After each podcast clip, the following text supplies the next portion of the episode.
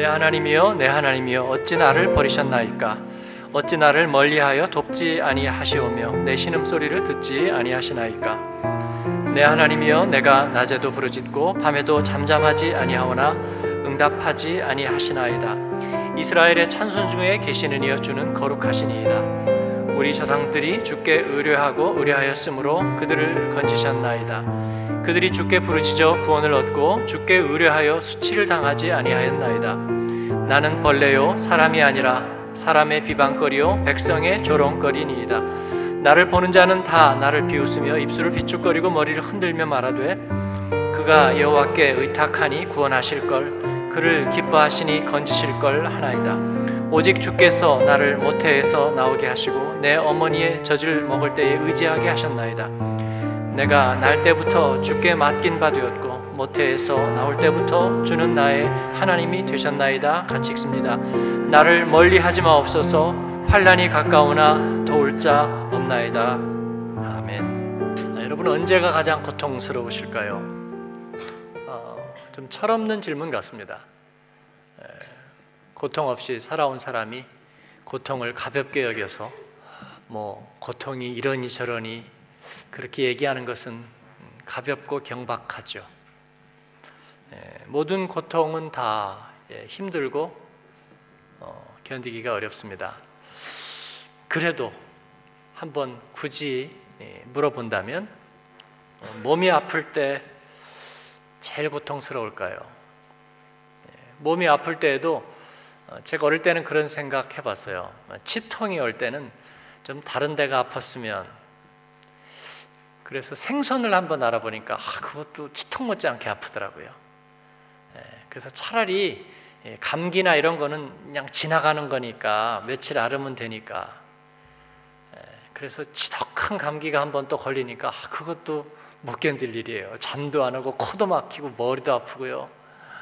아, 또 기침이 나니까 막 아, 기관지도 안 좋아지고요. 아, 이것도 그리고 열이 났다가 떨어졌다. 이것도 별로 좋지 않은 기분이에요. 네. 외상이면은 차라리 괜찮지 않을까. 네, 제 외상도 와 보죠. 그래서 네. 외상도 오지만 아, 정말 힘들어요. 발을 다쳐 가지고 이렇게 발을 잘 못 딛고 다니게 되면 참 그것처럼 네, 불편할 수가 없습니다.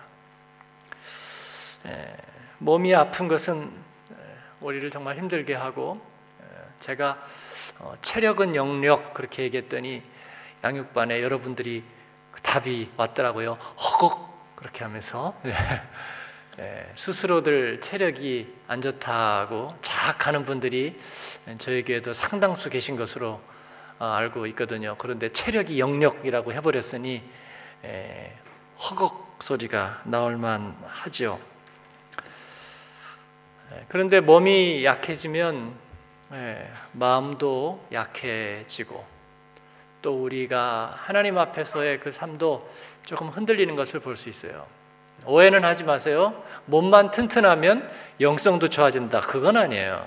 예, 그건 아니지만 영과 육은 우리 안에 같은 세트입니다. 그래서 육신이 약해지면 그 안에 담겨 있는 다른 것들도 자칫 흔들리기가 쉽다라는 것이죠. 몸이 아플 때 우리는 가장 피부로 고통을 느끼지만 그때가 가장 고통스러울까라는 점에는 약간 의문이 있습니다. 경제적으로 힘들 때 가장 고통스러울까요?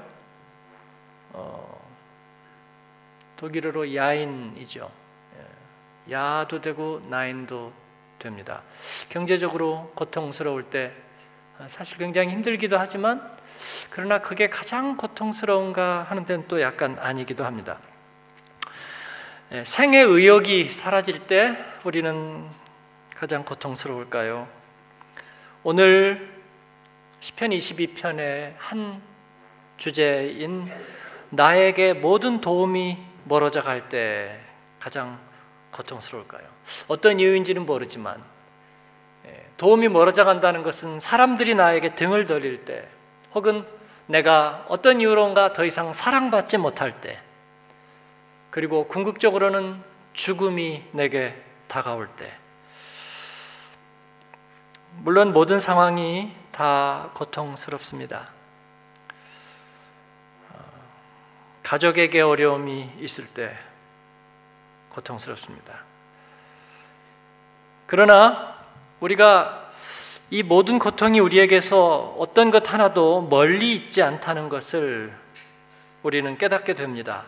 그러면서 이런 것들이 우리에게 어떤 역할을 하고 있는가 한번 생각해 볼 필요가 있습니다.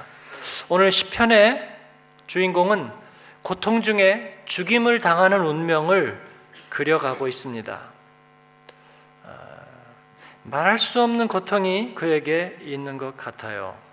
그런데 이 시편 22편은 어, 예수님이 인용하셨습니다. 엘리 엘리 나의 하나님 나의 하나님 라마 사박다니 어찌하여 나를 버리셨습니까? 예수님이 인용할 정도의 시편이고 혹은 이 시편은 예수님에 대해서 우리에게 미리 누설하고 있는 그런 시편 같기도 합니다. 왜냐하면 이 죽임 당하는 운명을 그려주고 있고 그리고 그 말할 수 없는 고통을 그려주고 있는데 이 고통 중에 뭔가 비밀이 숨어 있습니다. 그게 뭐냐면 자신의 아픔과 아, 죽음, 자신의 아픔과 그 고통과 고난과 죽음을 그려가고 있는데 그 묘사가 대단히 신비하지만 또 아름답다는 것입니다. 대단히 아름답게 묘사하고 있습니다. 어떻게 그럴 수 있을까요? 그의 슬픔은 어, 일반적인 슬픔에서 시작됩니다. 버림받았다는 것, 아무도 돌보지 않는다는 것, 그리고 어, 나에게 도움이 더 이상 없다는 것, 그리고 자신이 수치와 모욕과 그리고 조롱을 당한다는 것, 그리고 자기 자신은 점차 점차 물같이 쏟아지고 모든 뼈가 어그러지고 마음이 밀랍같이 녹으며 힘이 말라 질그릇 조각같이 되고 혀가 입천장에 붙고 그리고 죽음의 진토 가운데 가두어지고 개들이 애워싸고 악한 무리가 수족을 찌르며 그리고 자신이 자신의 뼈를 셀 수 있을 정도가 되고 그리고 그들이 다 와서 나를 주목하며 내 겉옷을 제비 뽑아 나누고 속옷도 제비 뽑아 나누는 그 끔찍한 치욕과 수치와 죽음까지 던져지는 고난의 과정을 그 처음에는 너무나 일반적인 고통과 죽음처럼 얘기하기 시작한 이 고통이 점점 점점 깊어지고 깊어지고 깊어집니다. 그래서 이것은 그냥 한 평범한 인간의 고통을 넘어서는 거예요. 이 고통의 이야기를 보면서 이것은 그냥 누구 하나가 시장에서 막 개패듯이 맞는다든지 말이에요. 전쟁터에서 그냥 빈총 맞고 텅 하더니 목숨을 잃고 입 벌리고 쓰러진다든지, 네? 아니면 전염병이 막 쓸고 지나가니까 살려줘, 살려줘 하다가 그냥 숨을 거둬버리는 예, 그런 죽음은 아니란 말이에요. 음? 그리고 아이고 내 새끼 그러면서 원망하고 억울해하면서 어, 울부짖고 오열하는 그런 고통 이야기도 아니란 말이죠. 어떤 이가 얘기했듯이 이 가장 일반적인 고통의 이야기인 줄 알았으나 이 고통의 이야기가 다 담고 있는 그 모습을 보니 어떤 왕의 고통과 같은 어떤 대표적인 고통과 같은 모습이 여기에 담겨 있다는 것입니다. 여기에서 끝나지 않습니다.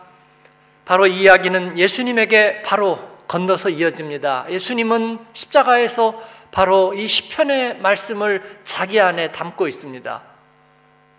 많은 사람들이 그를 벌레처럼 그를 나비 달린 채찍으로 쳐서 완전히 몸을 걸레를 만들고 그리고 뼈 마디마디를 다 부수고 그래서 무너진 몸에 질그릇 조각 같이 되고 혀가 입천장에 붙고 그리고 모두 다 그를 둘러싸고 그는 자신의 뼈를 셀 수 있을 정도가 되는 그러나 어디에도 도움은 없는, 어디에도 그를 변호하는 이가 없는. 결국 이 고통은 그리스도의 고통이 됩니다. 시편 22편은 슬픔의 노래, 애가 중에 애가입니다.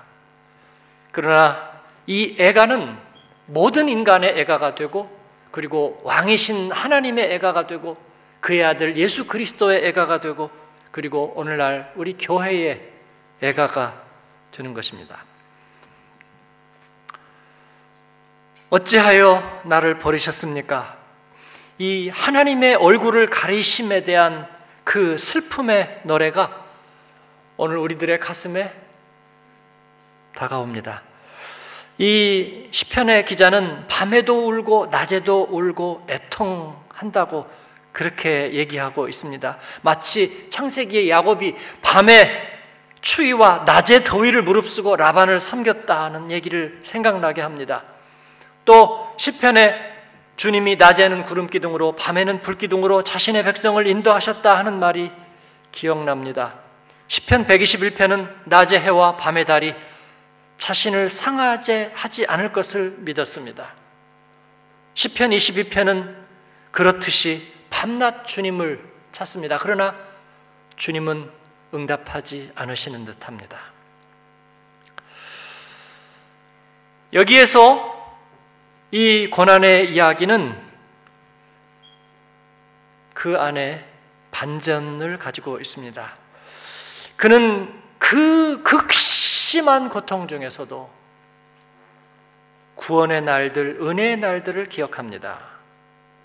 보좌에 앉으신 거룩하신 이가 이스라엘의 찬송 중에 거하시는 분이라는 사실을 실토하고 있습니다. 그는 구원의 역사와 은혜의 날들을 기억하고 있습니다. 돌아보니 하나님은 항상 살아계셨고 기도에 응답하셨고 자기 백성의 고통에 무관심하지 않으셨습니다. 주님은 그때마다 그들을 건지셨습니다. 그러므로 어느 순간 이 고통의 노래는 이 죽음으로 향하는 이 이상한 대표적인 고통받는 사람은 어느새 우리에게 감사를 전하고 있습니다. 그 하나님은 그 고난을 외면하실 수 없는 하나님, 그 고난과 상관없으신 분이 아니라는 것을 깨닫게 해 주고 있습니다. 이 비약이 어디로부터 온 것인가?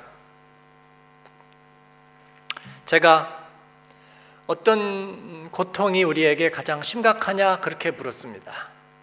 오늘 말씀에는 가장 가장 극심한 고통을 다 한 몸에 받은 이가 있는데 그러나 그는 그것 때문에 궁극적으로 망하지 않는다는 것을 우리에게 보여주고 있습니다. 왜냐하면 그 고통은 의로운 고통이기 때문에 그렇습니다. 제가 이 고통에 대한 묘사가 왠지 아름답다. 그리스도의 순환을 생각나게 한다. 그리고 우리가 주님과 함께 동행하면서 겪었던 어떤 견딜 수 있는 고통, 오히려 복이 된 고통을 생각나게 한다. 상처만이 상처를 치료한다. 갓프리드 벤이 얘기했던 그 말씀을 생각나게 하는 이 의로운 고통에 대한 생각입니다. 이 의로운 고통은 그렇지 않은 고통과 구별됩니다. 그렇지 않은 고통은 뭘까요, 여러분? 죄로 인한 고통입니다. 그게 어떻게 다르냐고요? 우리는 근본적으로 죄인입니다. 그래서 고통을 받을 때 내가 잘못한 게 하나도 없다고 얘기하기는 어려워요. 그렇죠? 예. 부도가 나서 아주 길거리에 나앉게 생겼습니다. 내 잘못이 없나요? 예. 보증 여러 명한테 이번 일 잘 되면 어, 아주 괜찮을 거예요 라고 해가지고 다 보증도 받았잖아요. 예? 또 투자도 받았잖아요. 어떤 사업하던 집사님이 목사님 사업은 잘 되면 사업인데 안 되는 순간 바로 사깁니다. 처갓집 사돈 8천까지 다 투자 받아서 넣어놓고 그 다음에 잘못되면요. 제가 사업하는 분들은 물론 안정되게 하시는 분도 있지만 조금 그래도 벌려가면서 하시는 분들은 정말 위해서 기도해 드려야 되겠다 생각해요. 야반도주 하는 게 시간 문제예요. 여러분, 그래서 내가 어려움을 당하면 내 잘못이 없어요? 세상 경기 때문이라고요? 누군가가 잘못했기 때문에, 누군가가 나에게 잘못 제안했기 때문에 그렇게만 얘기할 수는 없습니다.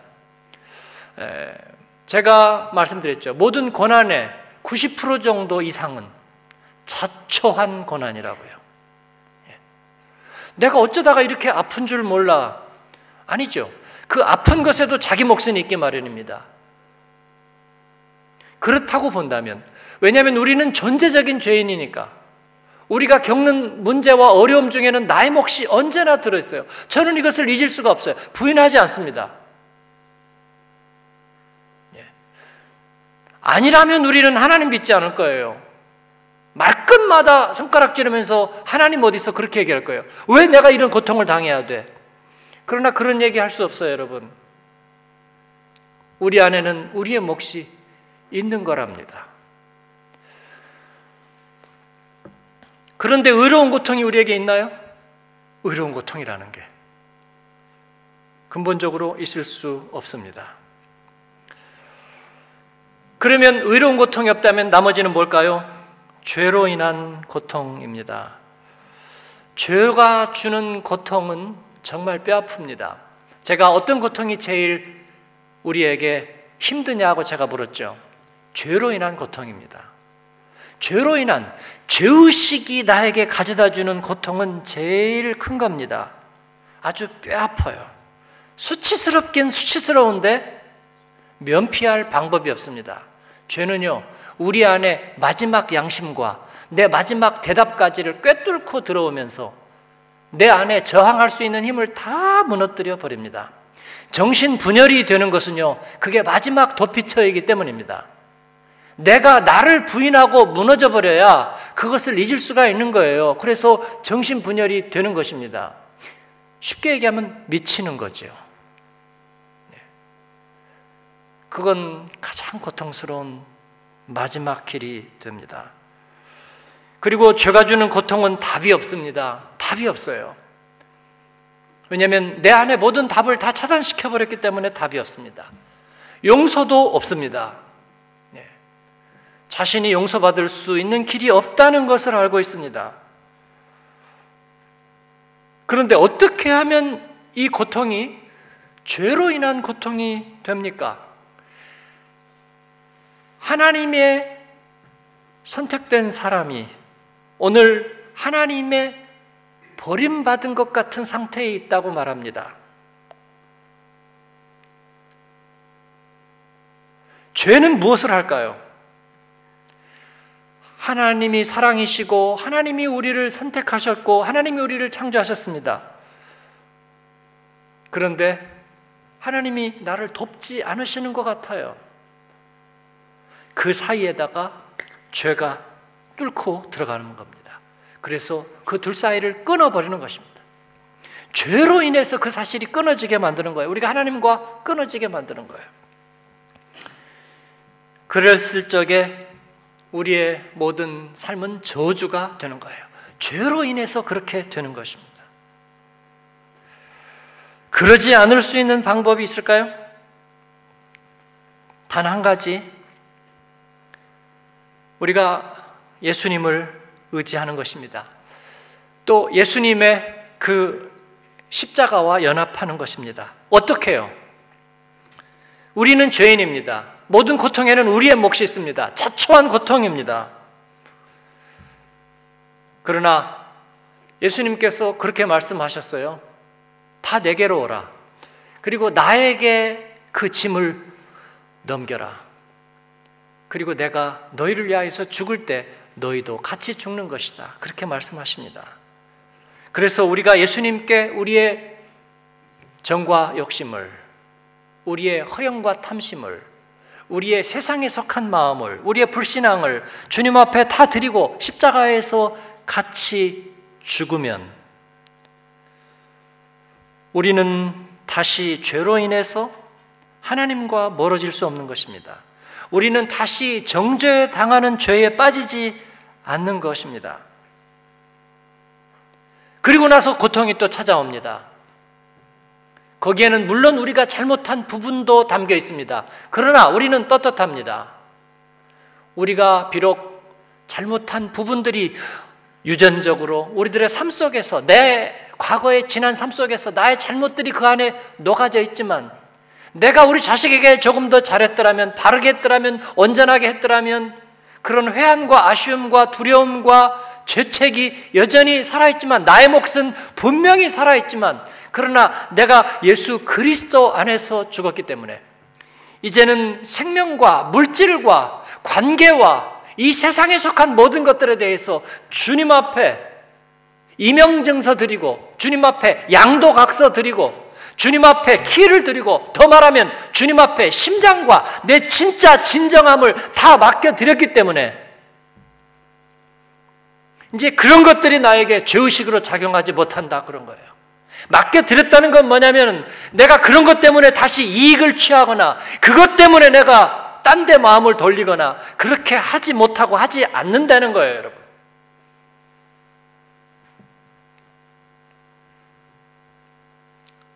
이해되시나요? 우리가 예수님과 함께 죽는다는 것, 예수님께 나를 맡긴다는 것, 예? 내 마음 진짜를 주님 앞에 드려버렸어요. 그랬더니 주님이 그것을 인정해 주셨어요. 너 잘못한 거 많어. 그래서 네가 잘못한 것 때문에 온 고통들도 많어.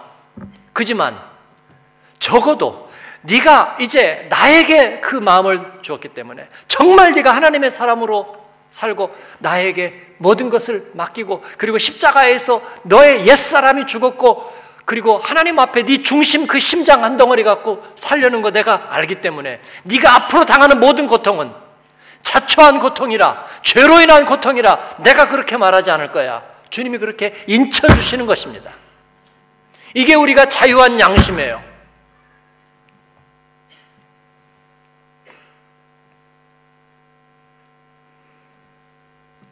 그랬을 때 우리에게 고통이 찾아옵니다. 암도 걸리고요. 경제적인 궁핍도 찾아오고 건강의 어려움도 찾아오고 내가 사랑하는 사람들도 떠나고 그리고 남들이 나를 알아주지 않는 것도 있고 조롱하는 얘기도 있지만 그런데 어때요? 그런데 어떠냐고요? 이상하게 그렇게 두렵지 않아요. 네?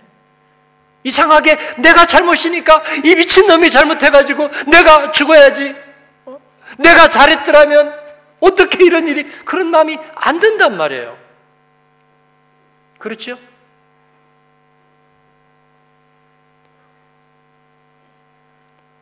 이상하게 예수님 안에서 자유합니다. 사는 것과 죽는 것이 일반인 것 같은 생각이 드는 거예요. 내게 물질이 있는 것과 없는 것 자체가 내게는 크게 중요하지 않은 것처럼 생각됩니다. 왜냐하면 주님이 죄가 우리를 까부르는 것들을 그 뇌관을 빼버렸기 때문입니다. 이것이 우리가 십자가 앞에서 산다는 것의 의미입니다. 제가 영적인 정면 돌파라고 부르는 것들은 그런 것들이에요. 깨져도 십자가 앞에 깨질 거예요. 그죠? 알몸으로 확 벗고 주님의 십자가 앞에서 내 심장을 꺼내서 보여드려서 오직 하나님 앞에 내가 온전히 서 있는가? 주님의 십자가가 정말 나를 구했는가? 그거 하나 인정받으면, 그거 스캔해 보시고 나면 주님은 나머지, 나머지 세상이 주는 괴로움과 고통과 그리고 죄의식으로부터 우리를 건져주실 거예요.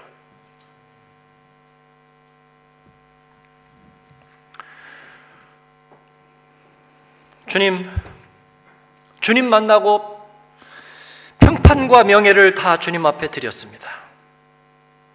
십자가 앞에서. 나는 그리스도의 사람입니다. 그런데도 누군가가 너 예수 믿으면서 그렇고 모욕과 수치가 돌아옵니다. 그렇다면 그건 견딜 수 있는 거예요. 물론 내가 부족한 점이 있는데도 불구하고 말해요. 그래도 내 중심은 주님께 있어. 그러니까 난 저에게 별로 좌우되지 않아. 오거스틴이 주님 만나기 전에 방탕하고 놀았어요. 그랬죠? 예수님 만나고 변화됐습니다. 길가를 가는데 어떤 여자가 지나다가 아는 체를 했습니다. 오거스틴이 가서 야, 나 변했다. 그렇게 얘기할 수는 없잖아요. 지나가면서 그냥 중얼거렸답니다. 너는 나를 모르겠지만 나는 내가 아니야. 그지만 자유하죠. 바울은 예수 믿는 사람들을 어, 죽이는데 가담했고 또 거기에 앞장섰던 사람인데 그래서 거기에 피해를 보고 그리고 거기에 억울한 죽음을 당한 사람들의 가족이 바울이란 사울이라는 이름만 나오면 알레르기 반응을 보이는데 어느 날 그 사람이 자기 동네 왔어요. 왜 왔는가 봤더니 예수 전한대. 허 세상에 기가 막혀. 이런 운명의 장난이 어디 있어, 그죠? 내가 열두 번 고쳐 죽어도 모든 사람이 다 예수 믿는다고 해도 나는 저 인간이 예수 믿는단 말은 안 믿어. 그렇게 얘기하겠어요, 안 하겠어요? 하겠어요, 안 하겠어요? 그렇죠? 예. 그리고 그러한 모멸과 질시와 그리고 그 고발이 누구 때문이에요? 바울 자신 때문이잖아요. 그런데 바울이 얼마나 후한무치한 얘기를 빌립보서 1장에서 얘기하는 줄 아세요? 내가 전과 같이 이제도 아무 일에도 부끄럽지 아니하여. 아무 일에도 부끄럽지 아니하대요. 왜요? 내가 그리스도와 함께 죽었으므로. 그렇습니다. 자기가 생각하던 자기의 주체성, 자기의 평판, 나의 명예, 나의 삶의 존귀함 모든 것은 그리스도의 십자가를 통해서 그는 하나님께 드렸습니다. 그러므로 이전 것은 지나갔습니다. 그 얘기는 자기가 했던 모든 것들이 사람들의 메모리에서 지워졌다는 얘기도 아닙니다. 그리고 그 실질적인 파급 효과가 사라졌다는 얘기도 아닙니다. 실정법을 범했다면 옥에 감옥에 들어 있을 거고요. 원한을 졌다면 그 사람들이 끝까지 따라오기도 했을 겁니다. 그럼에도 불구하고 그의 양심은 자유했습니다. 그리스도의 신부로 살 수 있었습니다. 적어도 죄가 그를 하나님과 떼어놓지는 못했습니다. 근데 이상한 건 뭐냐면 그리고 나서 그가 받는 고통은 그러면 뭐냐고요? 그러면 뭐냐고요? 옛, 옛 죄의 찌꺼기? 아니요. 하나님은 그렇게 하지 않으셨습니다. 그 고통은 그때부터 의로운 고통이 되는 것입니다. 의로운 고통이 되는 거예요. 무슨 고통이요? 살리는 고통이 되는 것입니다. 그가 빌립보 감옥에 매를 맞고 갇혀 있을 때에 그가 부른 찬송으로 교회가 생겨납니다. 의로운 고통은 죄로 인한 고통과 다릅니다. 물질에 대한 욕망과 이해가 사람들에게 피해도 주고 자기도 그런 수전노 물질에 대한 모든 불명예스러운 이름이 다 따라 붙었습니다. 사개오나 세리마태처럼 말이죠. 세금쟁이라는 말이 따라 붙었습니다. 그러나 예수님 만나고 그들은 그 고통을 견딜 수 있었을 뿐만 아니라 오히려 그게 바뀌어서 주님 앞에 영광되이 쓰임받는 이름이 되었습니다. 물론 사개오는 그가 가진 것들을 가지고 이제 예수 그리스도를 위하여 살 수 있었습니다. 가늠하다 잡힌 여인이 주님을 만나고 순결한 그리스도의 신부와 같이 되었습니다. 어? 저 여자 내가 옛날에 아는데, 야, 그때 현장에 없었으면 니들이 그때 얼마나 저기 웃겼는지 모를 거야. 내가 얘기를 안 하려고 해서 정말 안 했던 건데, 내가 그때 그때 있었다고. 상관없습니다. 그 주원 글씨가 그리스도 안에서 그러나 순결한 그리스도의 신부가 되는데 문제가 없습니다. 불결한 여인이라는 의혹이 따라붙지만 그러나 그 고통이 그녀를 넘어뜨리지 못합니다.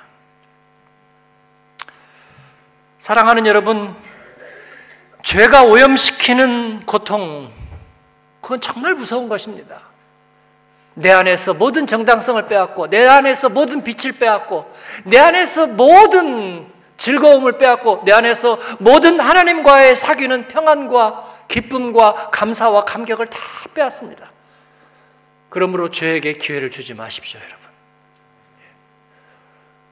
죄에게 기회를 주지 마세요. 그러나 우리가 하나님 때문에 예수님 정말 잘 믿어서 주님 앞에 내 심장을 드리고 그리고 받는 모욕들은 우리를 살게 합니다. 그리고 그런 고통들은 다른 사람들을 또 살게 합니다. 어떤 사람들이 정말 그리스도의 이름으로 핍박을 받는 그 모습을 보면서 많은 사람들이 영원히 살아나기 시작하는 거예요. 네? 정직한 가난, 정직하게 살면서 가난한 사람 하나를 봐도 주변에 많은 사람들이 영향을 받건을 말이에요. 그리스도로 인하여 고통을 가진 사람들은 살리는 힘이 있어요.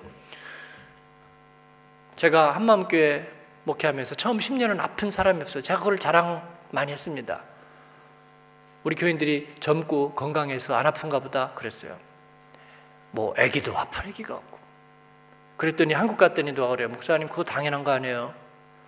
젊은 사람들도 요즘 아주 갑상선 암부터 시작해서 모든 암이 그냥 줄이 쫙 서 있다고요. 목사님 교회 아프지 않은 거 그거 당연한 거 아니에요? 제가 보니까 그렇더라고요.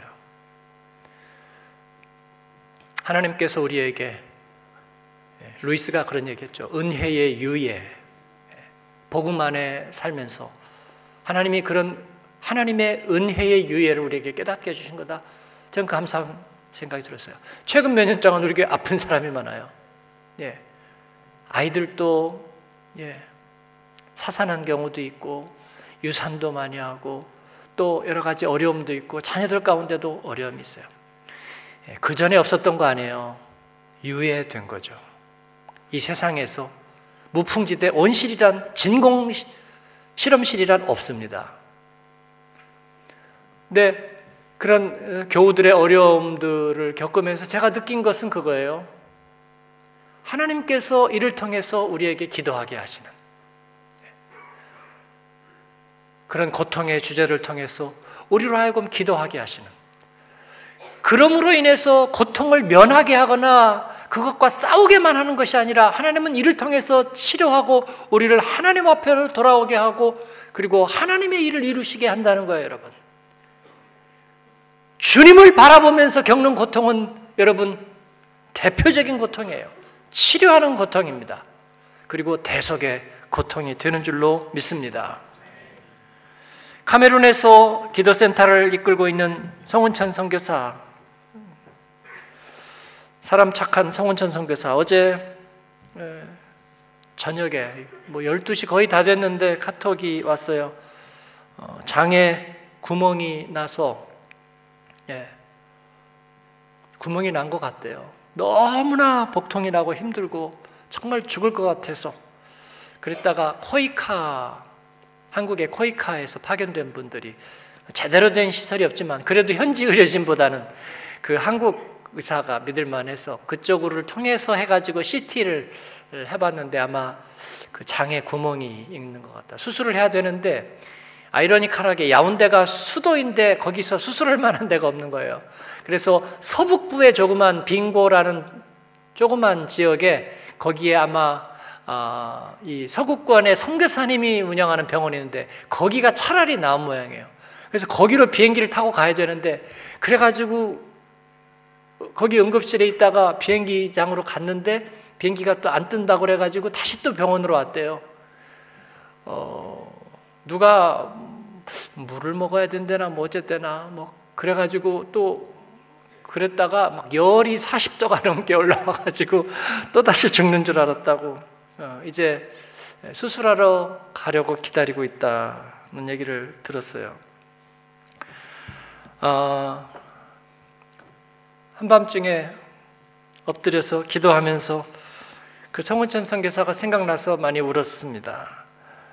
어, 우리가 단기 선교 갔던 우간다의 이현도 선교사는 우리 단기 선교 갔다 오고 난 다음에 그때 갔을 때도 뇌가 말라리아가 왔는데 그리고 얼마 지나고 나서 또 말라리아가 왔다고 그래요.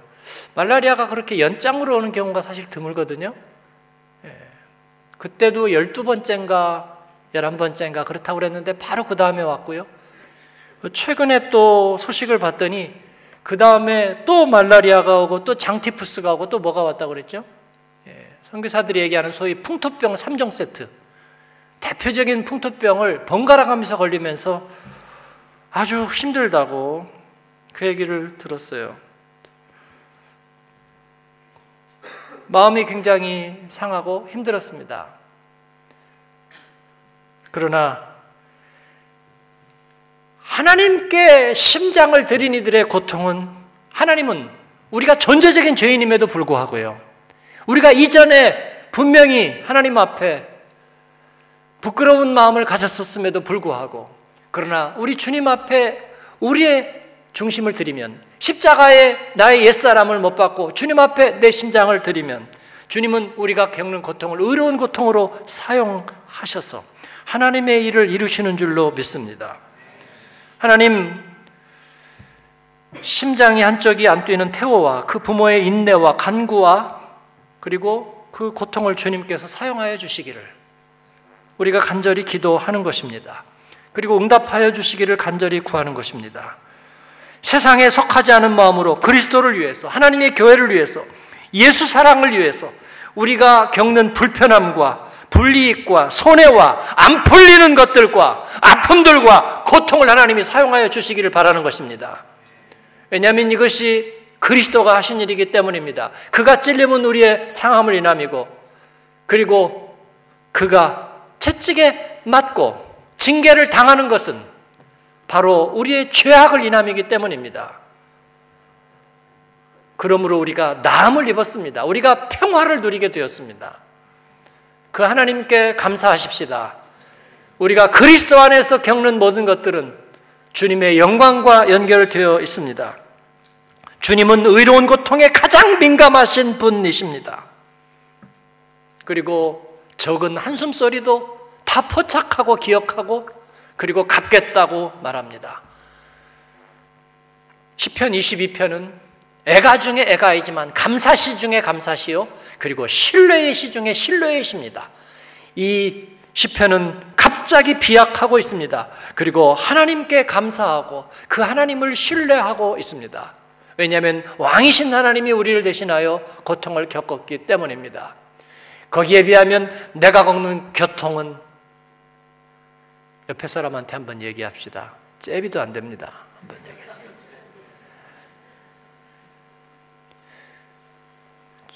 주님 안에서의 고통은 주님이 사용하실 것입니다. 사랑하는 여러분, 그 은혜가 저와 여러분에게 있으시기를 축원합니다. 아멘.